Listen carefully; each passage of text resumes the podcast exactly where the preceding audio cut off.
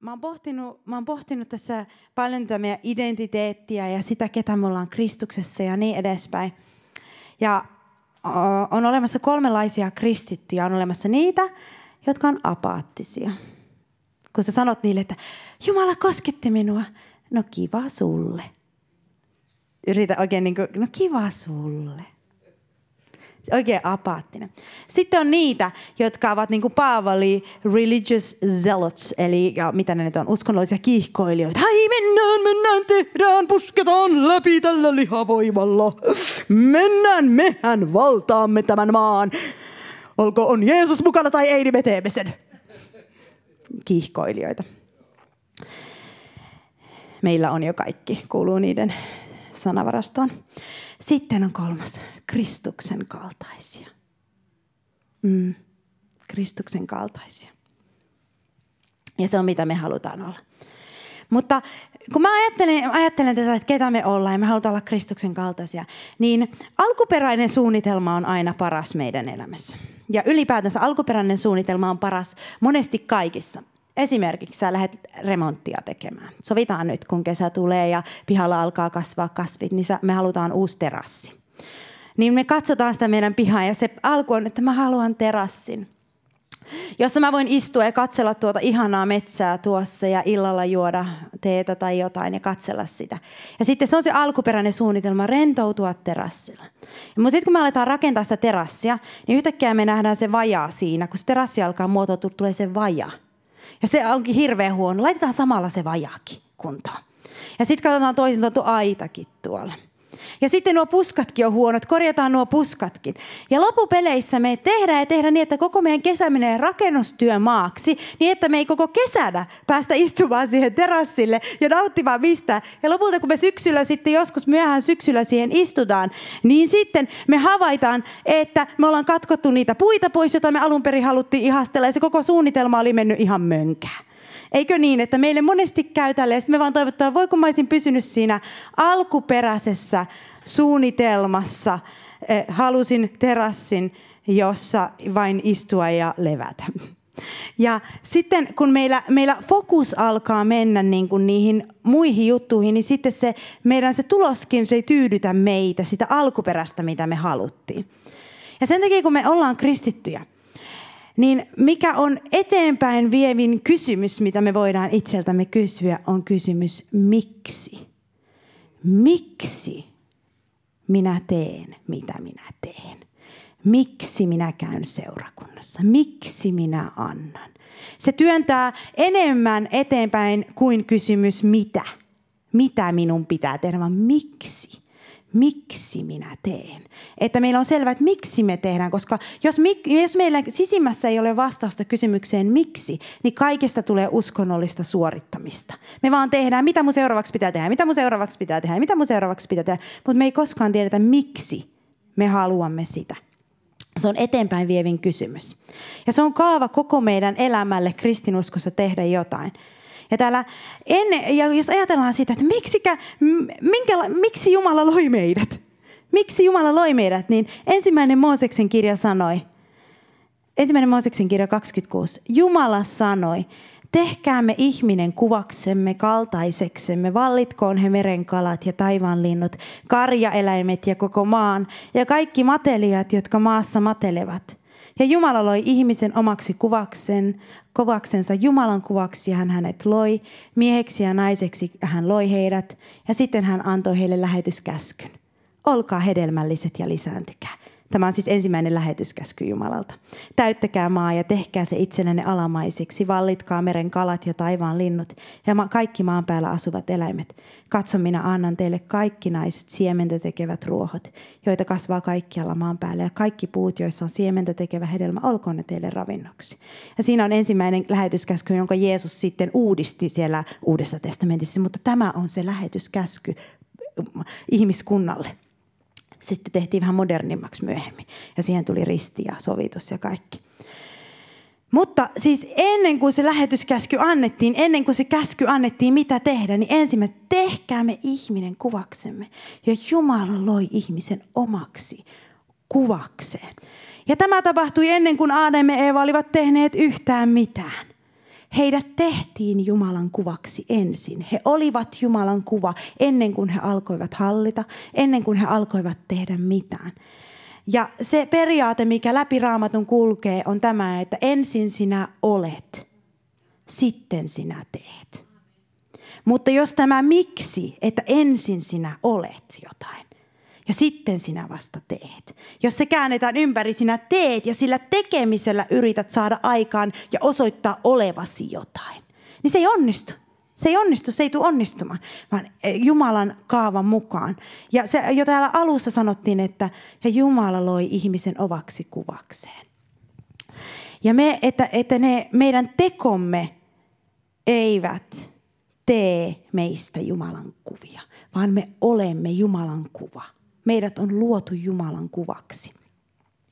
Meidät, ja tämä, tämä perspektiivimuutos on hirveän tärkeää meidän elämässä, jotta kaikki ei mene pieleen, jotta fokus ei mene siihen mitä, mitä, mitä, vaan siihen miksi minä teen, koska minä olen Jumalan kuva. Siksi minä toimin näin. Miksi minä annan anteeksi, koska minä olen Jumalan kuva. Miksi minä teen näin, koska minä olen Jumalan äh, kuva. Me olemme hänen kuviansa, se on alkuperäinen suunnitelma. Ja jos mä ajattelen, mä ajattelen omakin elämäni, niin kuva puhuu enemmän kuin, miten sanon, tuhat sanaa. Kun näkee kuvan, niin se puhuu enemmän.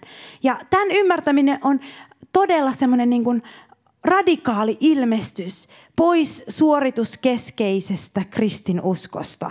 Että, että ikään kuin Jumala halusi, että kun ihminen siitä Adam heräsi ja nousi, ennen kuin hän alkoi tehdä yhtään mitään – niin hänen pelkkä olemisensa paikalla oli jo jotain.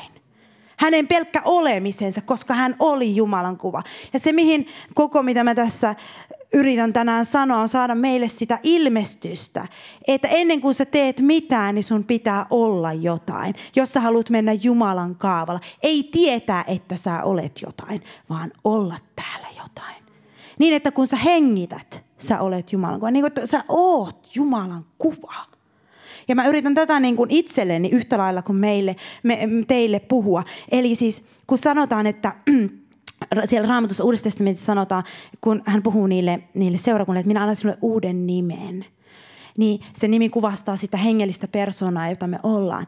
Niin, että me emme sano enää, okei, okay, no mä oon täällä tuomassa Jumalan rakkautta teille. Ei, vaan minä olen Jumalan rakkaus. Tässä. Minä olen kuva hänen rakkaudesta. Minä olen maailman valo. Minä olen maailman suola sanomatta sanakaan tekemättä tekoa, minä olen. Jumala vanhasta testamentissa ilmestyi Moosekselle, hän sanoi, minä olen. Ja jos te olette minun kuvani, te olette. Ja, ja tämä on se niin kuin pohja kaikelle, mitä me tehdään, että me olemme. Ja ja jos meillä ei ole tätä ymmärrystä, niin me, me, siitä tulee todella hupsua, koska meidän pitää yrittää kehittää tekoja osoittaakseen, että me olemme jotain, koska me emme ole mitään. Emme ole sisäistäneet, ketä me olemme. Meidän pitää hirveästi todistaa. Me olemme niin kuin lapsi, joka yrittää todistaa vanhemmalleen, että hän on lapsi ottamalla parbit ja leikkimällä ja sanomalla, että minä olen lapsi, katso nyt minä leikin. Ei vaan hän, se on ihan hupsua. Siinä tullaan tähän tällaiseen niin kuin Peppi Pitkätossu meininkiin, että eh, kaikki on vinksi vonksin tai ainakin heikun keikun. Ollaan oikun ei, kun kuka on, joko arvaat sen. Vähän mennään siihen sellaiseen, että yritetään arvata, kuka sinä oot, kuka minä oon.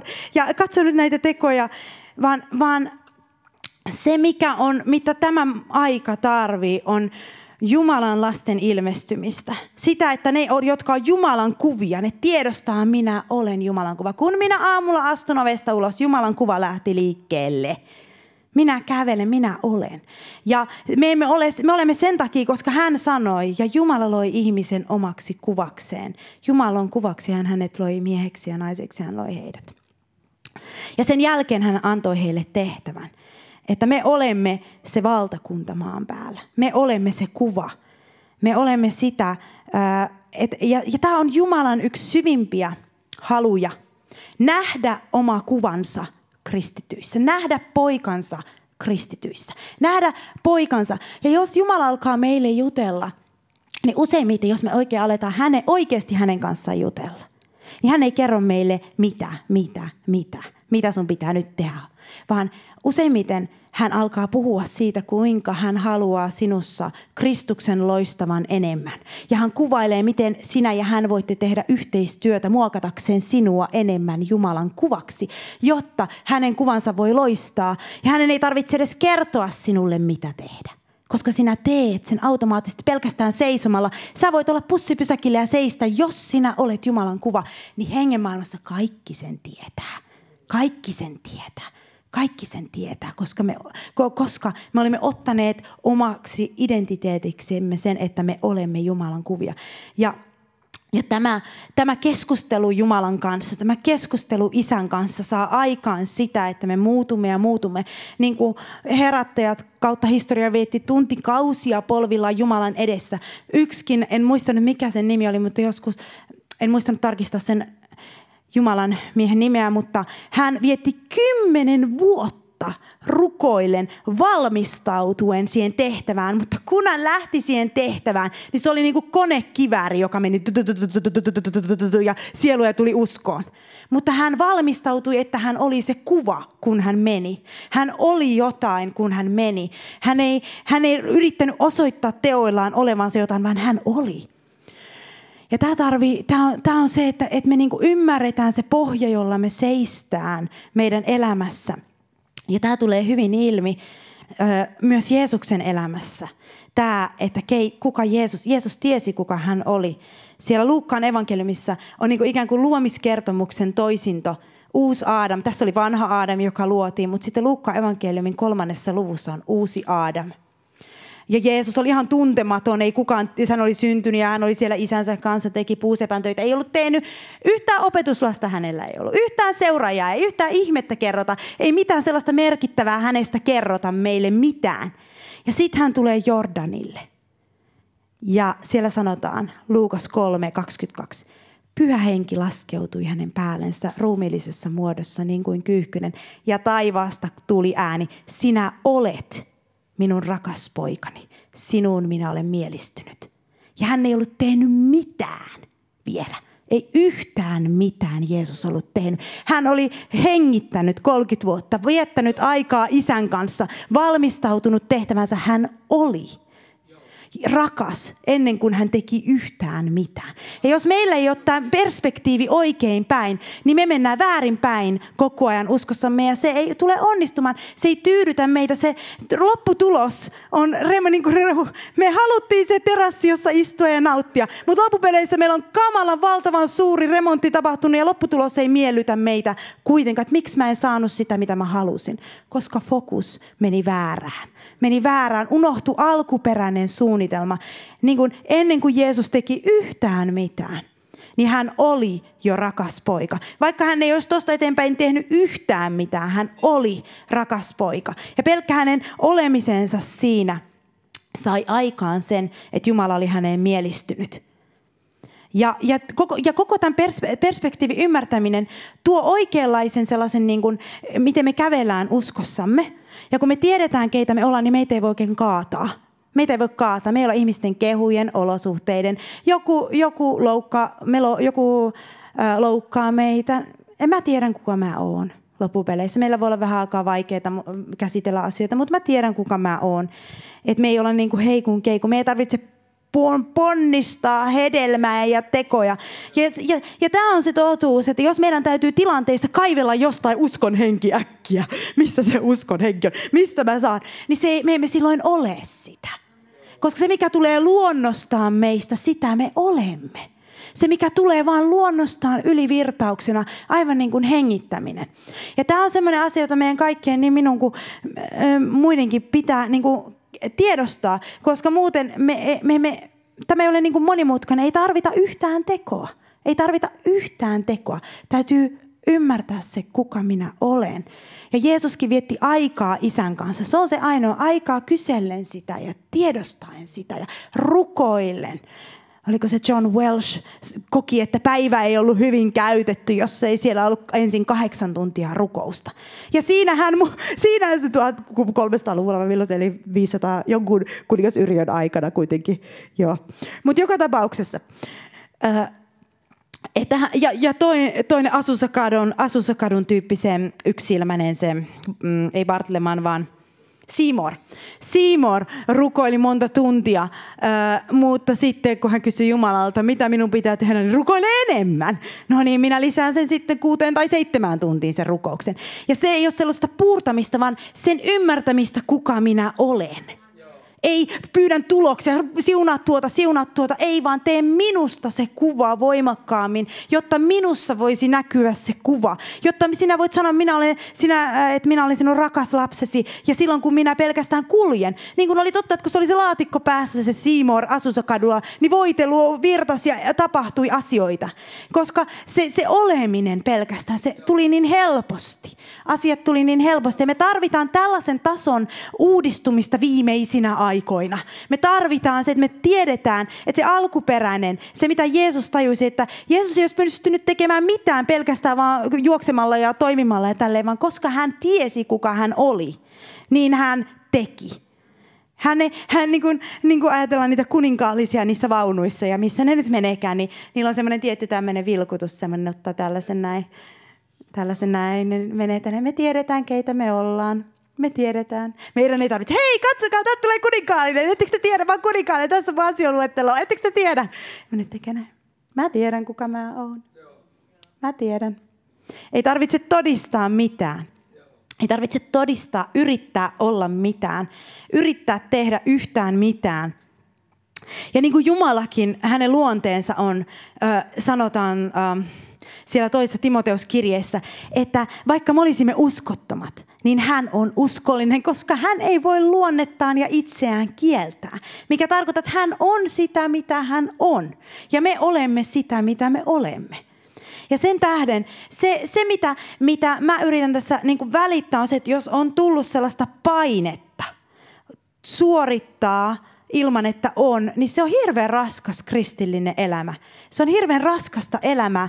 Että se, miten, miten me mennään, on se, että ensin me tiedetään, keitä me olemme. Ja siitä käsin me toimitaan. Silloin asiat menee ö, oikein päin ja silloin tuloskin on sellaista, mitä me alun perin haluttiin. Ja tämän löytäminen hän on iso sellainen, niin kuin joka tämän löytää on löytänyt aarteen. Ja sen takia mä tästä puhunkin, koska mä itsekin niin kuin, Jumala edessä oli, että mitä sä haluat mulle sanoa, mitä sä haluat meille sanoa. Että me ollaan Jumalan kuva. Että, me, että olkaa ensin ja tehkää vasta sitten olkaa ensin. Olkaa jotain. Niin kuin Elia seisoi Jumalan edessä kolme vuotta. Kerrotaan se yksi sarpatin leskin ja se pojan herättäminen. Ei kerrota paljon muuta. Seisoi Jumalan edessä.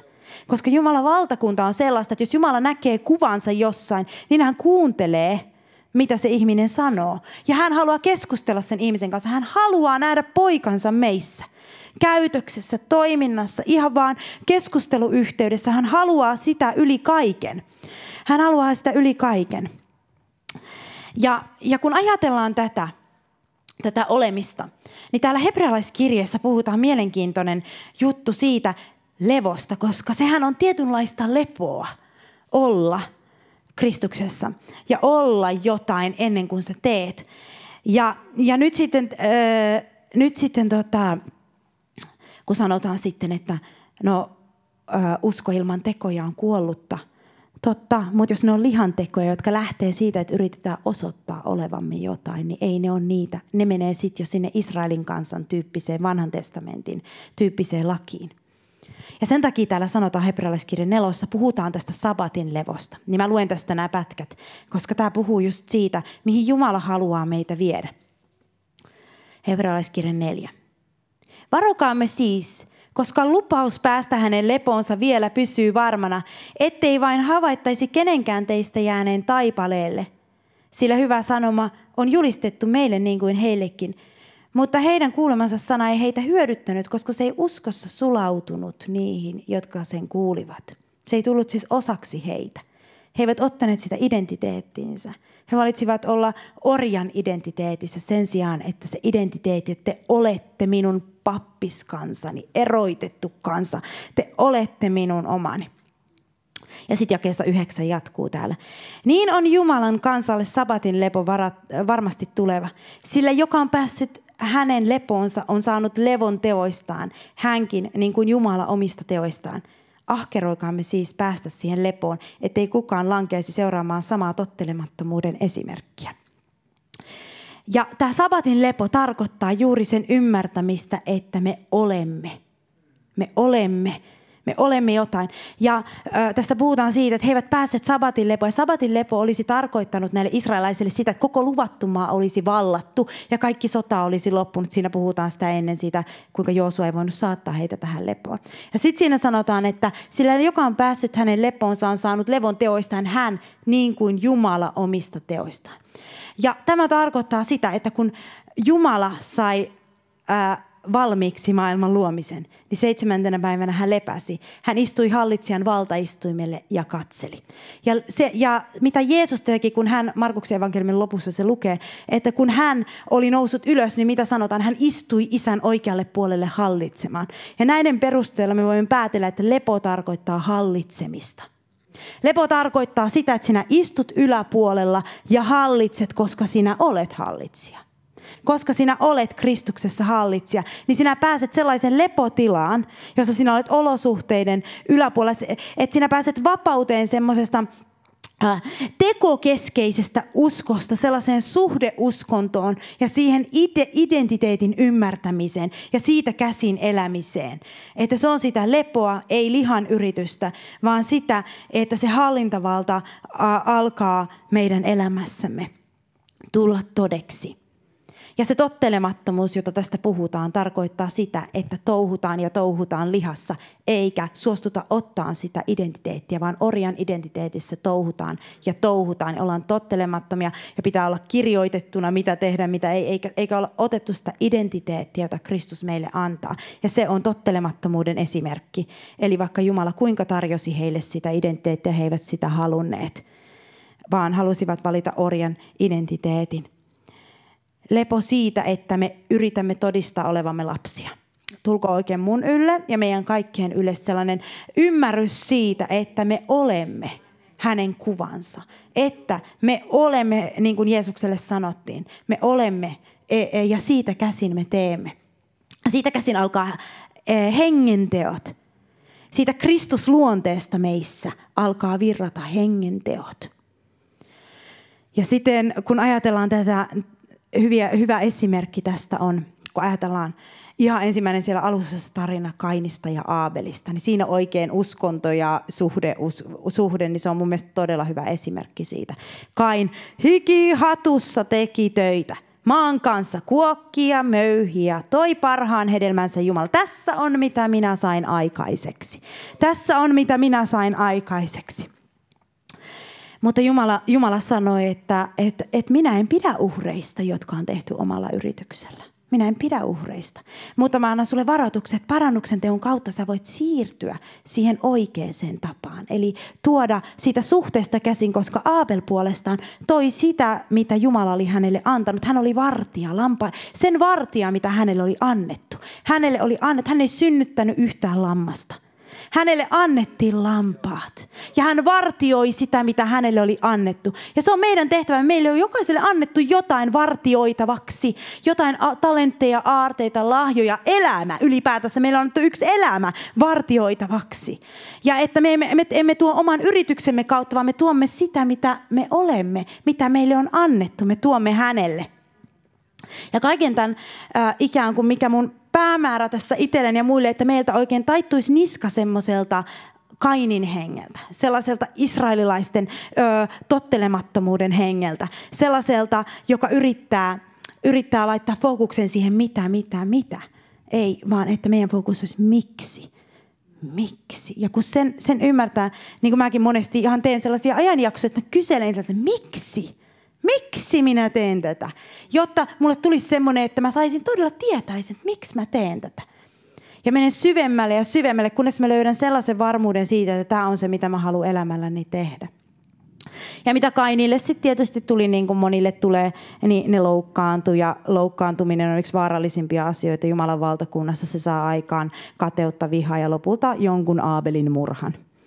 Monet, monet, se tapahtuu näin. Loukkaantumista pitää varoa aivan äärimmäisyyksiin asti. Ei ole lupa loukkaantua eikä olla anteeksi antamaton kenelläkään. Se kumoaa meidän pelastuksen. Se kumaa meidän pelastuksen sen esimerkin mukaan, mikä siellä Jeesus sanoi siitä palvelijasta, joka ei anna anteeksi, niin hänellekään ei anneta anteeksi. Niin sen tähden meillä ei ole lupaa olla anteeksi antamattomia ja se kannattaa pysäyttää jo loukkaantumisen kohdalla. Sä loukkaannut heti pois. Se on vaarallinen. Se tappaa aabeleita. Tappaa aabeleita. Tappaa jonkun, jos loukkaantuu. Joten käsitelläänpäs nyt heti tämä asia. Jeesus, nyt voidaan kaikki heti tulla Herra. Joten Herra, jos meillä on jotain loukkaantumista, ketään ihmistä vastaan, niin me valitsemme antaa anteeksi tässä hetkessä. Me emme pidä yhtään sekuntia pitempään anteeksi antamattomuutta tai loukkaantumista. Herra, me annamme anteeksi. Kiitos Isä, että sä annat meille myös anteeksi. Vaikka meillä olisi ö, negatiivisia tunteita, ne eivät ehkä lopu heti, mutta sillä ei ole mitään merkitystä. Me valitsemme antaa anteeksi, jotta meille annetaan anteeksi. Ja tästä hetkestä eteenpäin meidän valintamme on, minä annan anteeksi kaikille, joka ikiselle ihmiselle, joka on minua vastaan koskaan aina syntymästäni tähän päivään asti mitään väärää tehnyt. Sillä Herra me tiedostamme, me olemme heikkoja itsekin ja teemme paljon vääryyttä. Ja monet niistä eivät tienneet, mitä he tekivät. Joten aamen. Pitää käsitellä päivittäin, viikoittain, että että, ei, että varmasti on oikealla tiellä. Koska se saa meidän silmät pimenemään ja me ruvetaan murhaamaan jotain aapelia jossain, kun me loukkaannutaan ja sitten parannuksen teko siitä heti. No niin, eli uskonto ja tai se äh, kuuliainen usko, suhdeuskonto, joka Aabelilla oli. Molemmat halus hyväksyntää Jumalalta. Molemmat halus uhrin kautta hyväksyntää. Toinen oman lihan tekojensa kautta, toinen yrittämisen kautta, sen kirotun maan työstämisen kautta ja toinen tuomalla sitä, mitä hänelle oli annettu Jumalalle. Ja kun me puhutaan tästä Jumalan kuvasta, tämä raamattu on ihan täynnä tarinoita, tarinoita Jumalan kuvista ja ihmisistä, jotka oli jotain, e, joille annettiin uusi nimi ja sitten tapahtui, ja joille annettiin käskysana Gideoni ja Joosua ja, ja, ja Abraham. Mutta yksi semmoinen hyvin konkreettinen kuva, joka kuvastaa tätä keitä, että kun me ollaan Jumalan kuvia, kun mä ajattelin sitä, niin on Ester. Ester oli orpo, niin kuin mekin ollaan orpoja ilman äh, Jeesusta. Lähtökohta, kaikki olemme orpoja. Meidät on otettu sisään tähän ihanaan valtakuntaan. Tuolla. Ja Ester, Esteristä kerrotaan, että hän oli kuuliainen lapsi Mordokaille. Jopa silloin, kun hän päätyi kuninkaan hoviin, hän silti kuunteli Mordokai, teki kaiken, mitä Mordokai pyysi. Ja kun hänet valittiin sinne kuninkaan uh, hoviin, niin hänen oma elämänsä loppui, eikö vaan? Se loppu. Hänellä ei ollut enää, se oli nyt sitten kuningasta varten eletään loppuelämä ja kuningas sanoo mitä tehdään ja tälleen se menee loppuelämä. Hänen, hän kadotti elämänsä. Mutta siinä kaikessa hän suostui siihen kaikkeen puhdistukseen ja oman elämänsä kadottamiseen ja siihen työhön, vaikka hän ei edes tiennyt, että tuleeko hänestä kuningatarta. Hän ei tiennyt, mikä se tulevaisuus on, että saako hän vain sellaisen jonkun muun osan. Mutta, mutta hän suostui siihen työ, työhön ja loppupeleissä hän otti ohjeita vastaan Mordokailta ja hän otti ohjeita vastaan siltä äh, taloudenhoitajalta sieltä, joka ja otti itselleen vain sen, mitä hän tiesi, mikä miellyttää kuningasta, ne vaatteet ja muut, kun hänet vietiin kuninkaan eteen. Ja kun hän meni kaiken tämän läpi, hän kadotti oman tahtonsa ja oman identiteettinsä kokonaan. Oman itsensä hän kadotti, niin kuin Jeesus sanoi, joka kadottaa elämänsä, löytää sen. Niin hän löysi hänet päädet, hänestä tuli kuningatar. Ja hän oli kuningatar. Hän sai sen identiteetin. Nyt sinä olet kuningatar.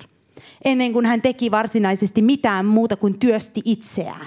Työsti itseään kuninkaan edessä, työsti itseään ollakseen se kuningatar. Ja, ja tota, sitten tuli testi. Sitten tuli se tilanne, se, ja, jolloin hän meni kuninkaan eteen ja piti saada se läpimurto ja piti saada se juttu ja piti tapahtua. Mutta ensin hän oli se kuningatar. Ja sitten hänellä oli, ei olisi ollut jollain muulla naisella siellä, niillä, jotka ei ollut, eikä kadulla olevilla tyypeillä mitään oikeutta mennä kuninkaan eteen, mitään mahdollisuuksia saada yhtään mitään tehtyä, vaikka olisivat olleet kauniita ja vaikka olisivat olleet juutalaisia tai mitä tahansa. Mutta koska Ester oli jotain, niin hänellä oli vaikutusvaltaa kuninkaaseen. Ja tämä on se koko kristinuskon levittämisen ydin. Koska me olemme jotain ja me tiedämme, keitä me olemme. Me olemme tehneet työtä Jumalan kanssa, että, me, että hän näkee kuvansa meissä. Niin kun me astumme hänen eteensä, niin hän kuuntelee meitä ja tekee, mitä me pyydetään. Ja tämä on koko esirukouksen, joka on kaiken Jumalan valtakunnan työn taustavoima, niin sen, sen tota, taustalla. Ja koska Ester oli jotain, niin hän sai muutoksen aikaan isolle ihmisjoukolle. Ja sen tähden oli vaikutusvaltaa kuninkaaseen. Ja tässä mennään siihen, että hän eli vain kuningasta varten. Ja tämä on yksi ihan leppariaihe, leppariaihe on tämä ihana humanismi, jossa me elämme, koska kristin usko elää pääsääntöisesti länsimaissa itseään varten. Jeesus on keino päästä johonkin päämäärään, ei päämäärä. Keino päästä taivaaseen. Keino saada parempi tulevaisuus ihmiselle. Keino saada menestyskunnia voitto, mitä ikinä. Jeesus ei ole päämäärä, vaan se keino. Näin puhuu humanistinen evankeliumi. Kristus ei ole maali, Kristus ei ole päämäärä, Kristus ei ole kaikki, vaan hän on keino päästä taivaaseen. Tämä on humanistista ajattelua. Se ei ole valtakunnan ajattelua ollenkaan. Valtakunnan ajattelu on se, että Kristus on päämäärä. Tapahtui minulle mitä tahansa. Ja se on se Esterin henki. Niin kuin täällä sanotaan, Esterillä oli tämä päämäärä. Öö, Ester 4, 13. Ja Mordokai käski vastata Esterille, älä luulekaan, että sinä kun olet kuninkaana linnassa yksin kaikista juutalaisista pelastut. Eli vähän niin kuin älä luulekaan, että vaikka sä käyt seurakunnassa, että sinä pelastut, vaikka jos olet sen humanistisen hengen alla. Älä luulekaan. Jos sinä tänä aikana olet vaiti, tulee apu ja pelastus juutalaisille muualta, mutta sinä ja sinun isäsi perhe tuhoudutte. Kuka tietää, etkö sinä juuri tällaista aikaa varten ole päässyt kuninkaalliseen arvoon, eli tietämään, kuka sinä olet. Ja sitten Ester lähetti viestin takaisin rukoilkaa ja paastotkaa. Sitten minä menen kuninkaan tykö, vaikka se on vastoin lakia, ja jos tuhoudun, niin tuhoudun. Ja sellaiset ihmiset, joilla ei ole humanistista henkeä, niin he sanoo, että mitä väliä sillä, kuolenko minä, elänkö minä? Mitä väliä sillä, olenko minä köyhä vai rikas, terve vai sairas? Mitä väliä, kuhan Jumala saa kunniaa minun elämäni kautta? Kuhan minun elämäni merkitsee Jumalan valtakunnalle jotain? Joskus kunnia tulee menestyksestä, joskus se tulee ilosta köyhyyden keskellä. Joskus se tulee siitä, että sinä olet terve ja sinä julistat kaikille terveyttä. Joskus se tulee niin kuin Wicklesworthilla, että hän oli sairas ja ihmisiä parani hänen kättensä kautta. Se, siis mitä ikinä reittiä se tulee. Tärkeintä, jos sulla ei ole humanistinen ajattelu, vaan se on valtakunnan ajattelu, niin Jumalan kunnia on kaiken päämäärä. Jumalan onni, Jumalan kunnia. Hällä väliä, mitä sulle tapahtuu. Kuoletko, elätkö? Oletko onnellinen vai surullinen? Itketkö, nauratko? Kuhan Jumala saa kunniaa kuhan Jumala saa kunniaa. Ja tämä oli se, kuhan Israelin kansa pelastuu, niin minä olen valmis vaikka kuolemaan. Ja se on se henki, joka on se Esterin henki. Se on se henki, viimeisten päivien henki, joka pitää tulla. Ja pitää olla itselleen kuollut elämä itselleen kuollut elämä. Kaikilla niillä herättäjillä, jotka koskaan teki yhtään mitään, kaikilla niillä ihmisillä, jotka on koskaan tehnyt yhtään mitään, niillä on ollut tämä ajattelu, että hällä väliä, mitä minulle tapahtuu. Mitä väliä sillä on? Joskus se tulee kärsimyksen keskellä. Joskus se tulee ilon keskellä. Joskus se tulee pitkän iän kautta. Joskus se tulee nuorena kuolemisen kautta marttyyrina. Mitä väliä sillä on? Loppupeleissä, jos me olemme kuolleet itsellemme, sillä ei ole mitään väliä. Ja näin puhuu semmoinen, semmoinen ajattelu, joka ei ole humanistinen, jolla Jeesus on kaiken päämäärä ja hänen kunniansa ja ilonsa on kaiken päämäärä. Ja sivutuote on minun iloni. To, koska minä tiedän, että hän on hyvä ja tiedän, kuka minä olen hänessä, niin minä tiedän, että hän pitää huolen minun ilostani. Sitä minä en hae, vaan minä haen hänen kunniansa. Ilo tulee sivutuotteena. Jeesus ei ole päämäärä päästä taivaaseen, tämä keino päästä taivaaseen, vaan hän on päämäärä. Hän on päämäärä, tuntea Kristus, tuntea Kristus, olla hänen kaltaiseensa. Ja siitähän on niin paljon raamatun paikkoja. Paavali varsinkin erikoistuu puhumaan tästä, tästä asiasta. Ja kun me ymmärrämme sen, että niin me emme valitse helpointa tietä. Ja se, kun me emme valitse helpointa tietä, osoittaa kuinka arvokas Jumala on.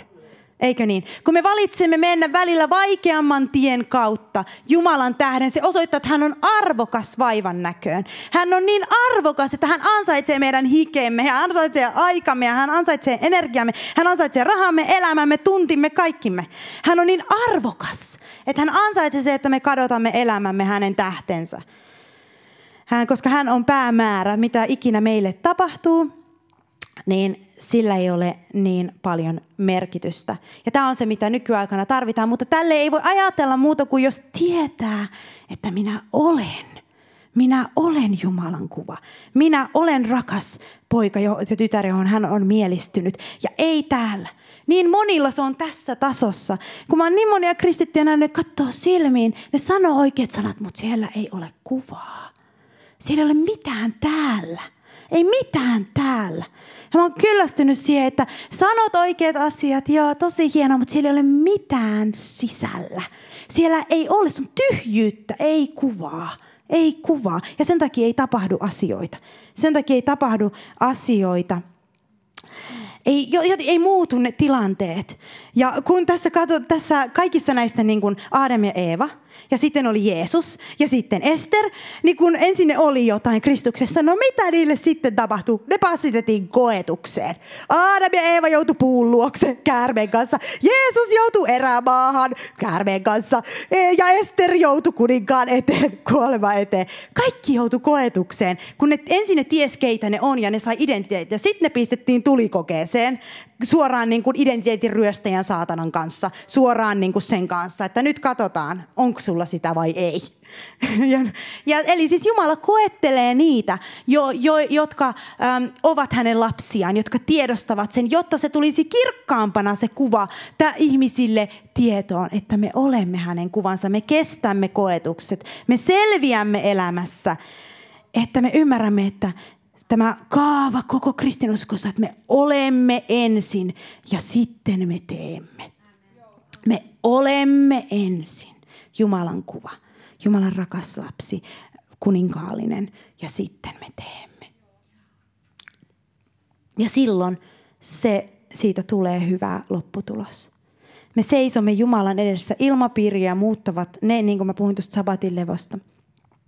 Niin ilmapiiriä muuttavat ne, jotka ovat sisäisesti sabatin levossa oman yrityksensä teoista ja seisovat Jumalan edessä ja odottavat häneltä ohjeet, mitä tehdä. Jos ei hän käske tehdä, sitten ei tehdä. Sitten vaan seistää ja muutetaan ilmapiiriä vaan tiedostamalla se, keitä me olemme. Ja se muuttaa ilmapiiriä. Mutta meillä on epäusko tullut siihen, että me että kyllä se tarvii vähän jotain oman lihayritystäkin. Kyllä se tarvii vähän. En mä oikein usko, että se riittää se kuva. En mä oikein usko, että se riittää se oleminen. Että Jumala olisi kykenevä tuomaan ne tekonsa kyllä julki henkilöille, jotka on niiden kautta. Että täytyy vähän yrittää jotain, keksiä jotain liallisia keinoja. Se on meillä kaikissa. Se oli Israelin kansassakin, että ne ei päässyt sabatin lepoon sen takia, kun niillä oli se epäusko, niin kuin sieltä luetaan. Ja se epäusko ja se tottelemattomuus oli juuri se, että ei riitä pelkästään, että me vaan ollaan tässä. Eletään vaan tässä ja ollaan vaan tässä. Me, että niin kuin, mit, miten me mukaan voidaan pelkästään olemalla muuttaa tätä maailmaa. Ja Jumala sitten kyllä käskee tehdä ne strategiset teot, jotka kaikki lähtee keskusteluyhteydestä hänen kanssaan. Keskusteluyhteydestä hänen kanssaan. Niin kuin siellä puhutaan Jumalan kuvasta siellä korintolaiskirjeessä, että se sanotaan niin hyvin. Toinen korintolaiskirje kolme. Siellä sanotaan, että me muutumme.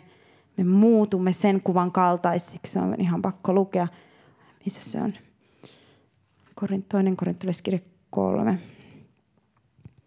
Sillä me kaikki, jotka peittämättömin, toinen korintolaiskirje 3.18, mutta me kaikki, jotka peittämättömin kasvoin katselemme Herran kirkkautta kuin kuvastimesta, muutumme saman kuvan kaltaisiksi kirkkaudesta kirkkauteen niin kuin muuttaa Herra, joka on henki. Ja sen takia me kaikki, niin minä kuin tekin, tarvitsemme enemmän Herran katselua. Koko kristikunta tässä maassa, minä ja muut, tarvitsemme Jumalan katselemista – ja olemista Jumalan edessä. Ilman, että me menemme sinne, tänne ja tonne, vaan että me muutumme Jumalan kuvaksi siinä Jumalan edessä. Ja se on se henki, jonka, joka, mitä mä janoin, että tulisi tämä läheisen Jumalasuhteen. Ja tämä on se, mikä meidänkin seurakunnassa usko rukouksen voimaa. Niin tämä on se ydinusko, mikä meillä on, että meidän pitää mennä Jumalan eteen rukoilemaan. Ei pyytämään sitä, tätä ja tota, vaan mennä seisomaan Jumalan eteen, katsella sitä kuvaa ja alkaa muuttua sen kuvan kaltaiseksi ja kaikki näkee sen muutoksen, mikä meissä tapahtuu, kun me katselemme hänen kuvansa, kun me alamme muuttua. Ja siihen ei tarvitse lisätä yhtä ainoata yritystekoa vai siitä vuotaa rakkautta. Meistä tulee hänen kuvansa, niin kuin se alkuperäinen kutsu oli, kun me katselemme sitä ö, kuvastinta, niin meistä tulee se hänen kuvansa. Ja tämä tie, niin kuin Jeesus sanoi niille fariseuksille, missä se Jumalan valtakunta on, tuleeko se näkyvällä tavalla, missä se on? Ei, kun se on teissä sisäisesti. Se on teissä sisäisesti. Te olette se Jumalan valtakunta. Te, jotka otatte vastaan, se ei ole opittu asia, vaan se on meissä. Me olemme se suola ja valo, jos me olemme todella tulleet tuntemaan sen, äh, keitä me olemme keitä me olemme. Ja tämän tunteminen, tämä ei, tätä ei voi opettaa toiselle. Se tapahtuu vain katselemalla Kristusta. Katselemalla peiliä ja muuttumalla. Ja sen takia, mitä mä haluan niin kuin itselleni ja meille – koska se päämäärä on päästä hallitsemaan Kristuksen kanssa siitä lepotilasta käsin. Ja tänä aikana se on se, on se mihin, mitä me halutaan nähdä, että me niin kuin täällä sanotaan, että ahkeroikaa päästäksenne siihen lepoon. Eriko, erikoista sanoa ahkeroida, ahkeroikaa päästäksenne lepoon. Siitä tulee vähän fiilistä kesän kynnyksellä. Ahkeroikaa nyt viimeiset työpäivät, jotta pääsette kesälomalle. Vähän sellainen fiilis tulee siitä. Mutta että ahkeroikaa päästäksenne irti siitä lihan turhaan yrittämisestä, irti siitä tottelemattomuudesta, irti siitä, siitä, että te yritätte lisätä jotain siihen, että teidän kuuluu olla. Hallita ja olla. Ja siitä pitäisi alkaa seurata asioita. Jos ei siitä seuraa, niin mun looginen tulkinta on se, että pitää mennä takaisin peili eteen ja katella lisää katella lisää. Jos ei seuraa sitä olemista, niin pitää katella lisää. Kyllä siitä pitäisi, siihen ei tarvitse lisätä lihanyritystä, ei mitään. Siihen ei tarvitse lisätä, koska se on tarpeeksi voimakas se olla Kristuksen kuva. Olla hänen rakas lapsensa. Olla se, niin kuin Ester oli kuningatar, puhdistautua ja valmistautua ja olla. Niin kuin sitten Ester sanoi niin, että kun sanottiin hänelle, että kenties olet päässyt siihen asemaan, niin niin mä ajattelen sen näin, että kenties olen päässyt tuntemaan, kuka olen ja saanut kuninkaallisen arvon juuri tätä hetkeä varten. Että olen tiedostanut sen ja että, että me päästäisiin siihen, koska Jumala haluaa ennen kaikkea nähdä hänen kuvansa meissä. Ja, ja se on enemmän, kun hän haluaa nähdä tekonsa, koska hän pystyy tekemään kaiken näköisiä tekoja. Hän pystyy tekemään vaikka mitä, mutta hän haluaa nähdä kuvansa meissä.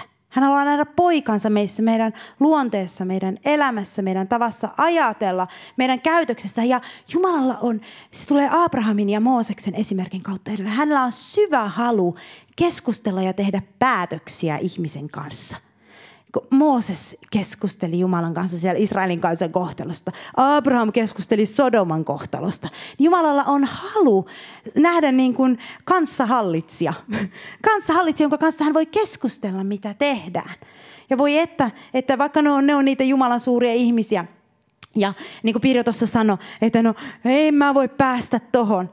Niin tämä tie vaatii ainoastaan sitä, että me jätämme sen kaiken lihan yrityksen. Me jätämme oman yrityksemme, keskitymme katselemaan Kristusta. Ja me keskitymme, keskitämme mielemme siihen, mikä on yläpuolella. Keskitymme siihen, että me sanomme Jumalalle, että minä haluan muuttua se, se alkuperäinen suunnitelma. Se terassi, niin kuin mä sanoin, joka alkuperäinen suunnitelma, minä haluan sen.